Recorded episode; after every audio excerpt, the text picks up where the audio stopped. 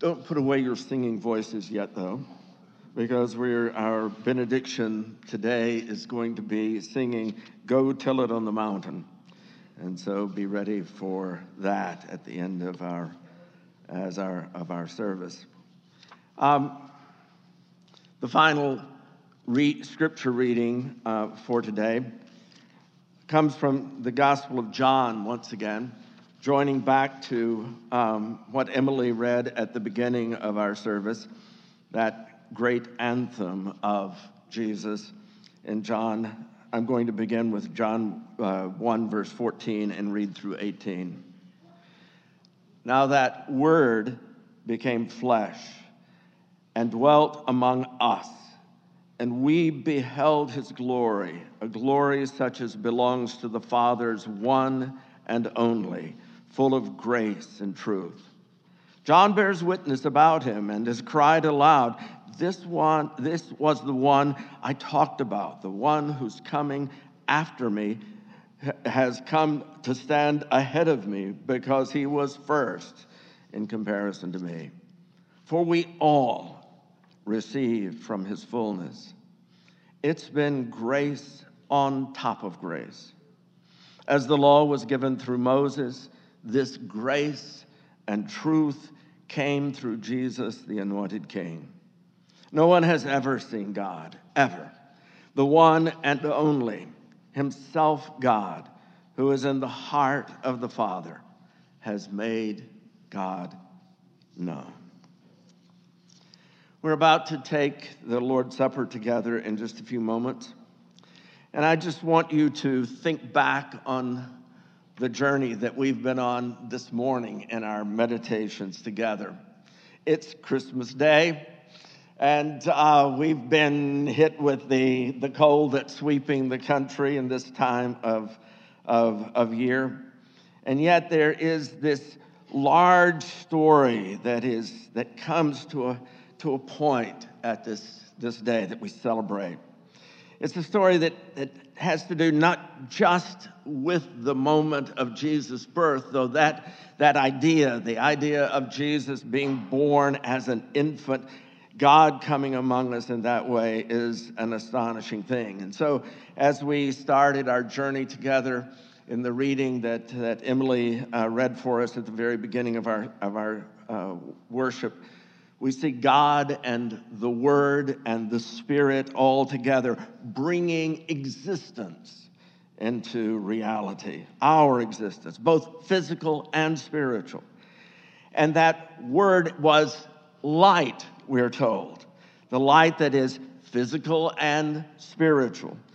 And in that light shining in the life of human beings, there is a very real drama as God seeks to illuminate us as, as human pe- beings. There is a, a darkness that's, of course, the physical darkness, but also the darkness of our brokenness as He wants to illuminate us as His beloved children. We find the power of the darkness as well as the light pointed to in that scripture. The long history, the long waiting that is there. That's what Advent is about, and that's what makes it such a, a vast idea, not, not one that's just simply limited to Jesus' birth, but is the waiting of God's people throughout the whole history of Scripture and the waiting that continues even for us. That is what makes Advent so important. That coming, that idea of God coming and breaking in upon us. We read from Isaiah, the ninth uh, chapters. Julie read, uh, began that reading for us. People walking in darkness see this, this light. A child is born. It's a long heritage back to David, already long at that time. He's a wonderful counselor, mighty God, everlasting Father, Prince of Peace. And he be, uh, points to bringing the renewal of justice that flows from God's love into this world. Julie continued on with reading from Isaiah 11, verses 1 through 6. Again, the heritage of David is now sort of cut down because so much has happened in the history of Israel at that time. It's cut down to a stump, but a shoot still comes up from the stump. And that shoot, that person is full of the Spirit of God, full of wisdom, full of understanding, and that deep relationship with God. He brings justice and faithfulness he, he, he points to this longing for the advent of peace, of God's own peace. The wolf dwelling with the lamb, a little child will lead them. And there will be no hurt in my holy mountain, says the prophet, says God through the prophet. For the earth will be full of the knowledge of the Lord as the waters cover the sea. That waiting, that Advent, coming now. When is it going to be? How is it going to be? How is this coming, this Advent going to be there? We journeyed to the Gospel of Luke with Laura as she read from Luke chapter 1, verses 26 to 38, as Gabriel comes to this young woman, this virgin named Mary. A child is to be born by the power of God's Spirit. The Son of the Most High and the Son of David. Mary is astounded, but she trusts God's calling. I am the servant of the Lord. Let it be to me as you have said. The acceptance, the, the participation, the sharing with God in this. Here is the moment of one step, one crucial step in that whole Advent story. We journeyed then with, uh, with um, Mary to visit with Elizabeth, as we read from Luke chapter 1, verses 39 to 55, as Paul read it to us. And there, the elderly Elizabeth is, is there to receive Mary, and she is six months pregnant. And she thus has learned in her own body the power and grace of God and she recognizes what is happening to, to in Mary, I guess I should say. She says, Blessed are you among women. And and this woman, this elderly woman who has, is a prophet of God and who has um, this knowledge of God, this worships this one God, one Lord, she is amazed. How is it that the mother of my Lord should come to me. She knows that story. She has been waiting, waiting, waiting. And then Mary breaks forth in that song that we love so much. My soul, my, my life magnifies, my life sees the greatness of God. He's looked on me. I've been humbled in my humble situation, and yet He has done great things for me.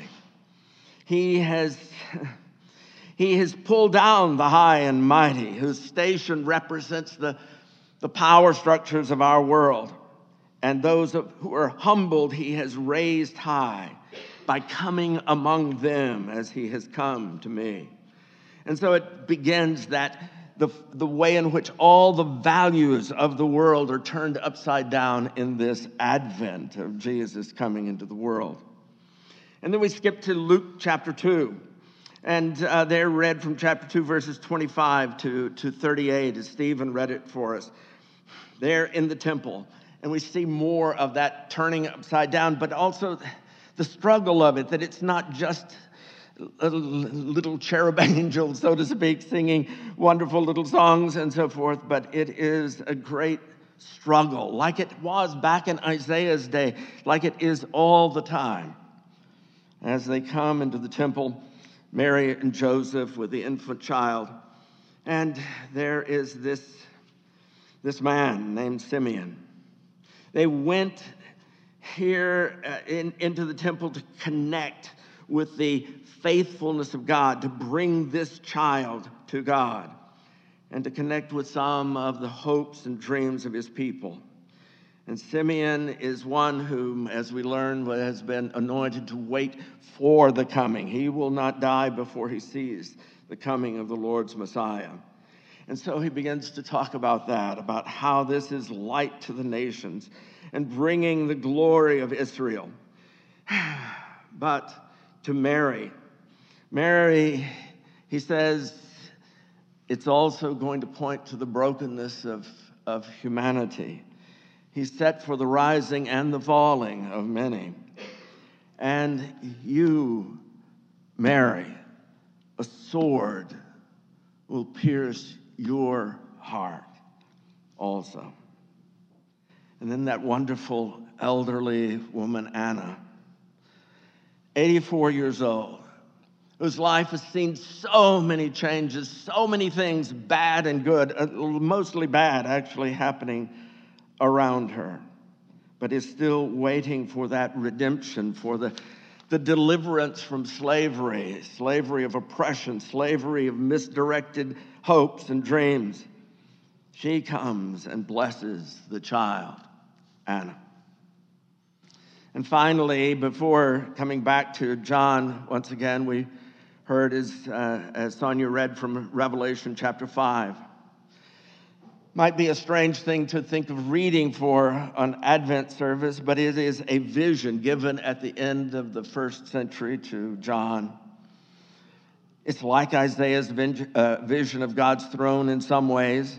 There is something new, though. As God's throne is seen, there is also this vision of a lamb, like John, John the Baptist had pointed to Jesus as the Lamb of God who takes away the sins of the world. Of the world. This lamb is standing there, alive, but also slain. And so, as they recognize this reality of God's being now among us and taking on our death and all of our suffering, worship breaks out. A new song, a new inbreaking song. He was slain and has taken on our suffering and death. And in that, all people have been brought together in order to, that they may be redeemed in this to bring into participation in God's life people from every tribe and tongue and people and nation, united in sharing in God's kingdom. As they see that kingdom in the Lamb that was slain. True wisdom they see there, and honor and glory and blessing. That is the story. It's, the, it's human history, but also it's song and symbol. It's often, always mixed and often tragic and broken, but sometimes beautiful and noble. Above and through all of the history and song and symbol, there is that illumination of human lives as the word becomes us, becomes our flesh, and dwells among us. We have all received from his fullness grace upon grace. It is this long story of ever inviting, ever opening Advent that keeps on going. Advent in the past, Advent in the future, Advent always in a very real sense. God opening up a future of both love and justice for all of us. That's what our worship is about. That's what this meal is about as we take it. In a moment, you're going to all we're going to all come forward, or at least be welcome to come forward and take one of the the little chalices, as we call them, of the fruit of the vine and bread, and just take it, greet one another, chat amongst yourselves and go back and sit down, and we will take it together in a moment.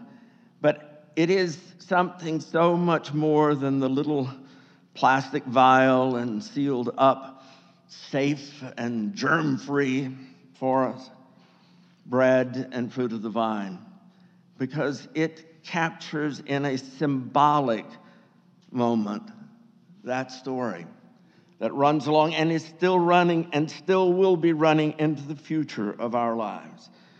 And so, if you would, together, just please come forward and ga- uh, take uh, one of the, the little vials and, and take it back with you to where you were sitting, and we will conclude our, our um, communion together in just a moment.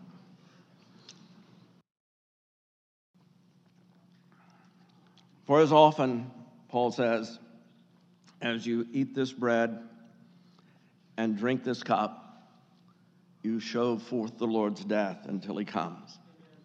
Would you bow as we bless this that we have participated in? Our Heavenly Father, what an amazing thing it is to be part of such a very human, but also very eternal story. To be part of something that you have been doing, coming again and again amongst us that you have come in such a special way in Jesus Christ. And to come giving yourself to us in Him so that we might be part of your own life through His resurrection and by your Holy Spirit. Bless each one of us, Heavenly Father, especially in this season of the year, but every day of the year, as we live as part of that amazing story of your advent. In the name of Jesus, we pray. Amen.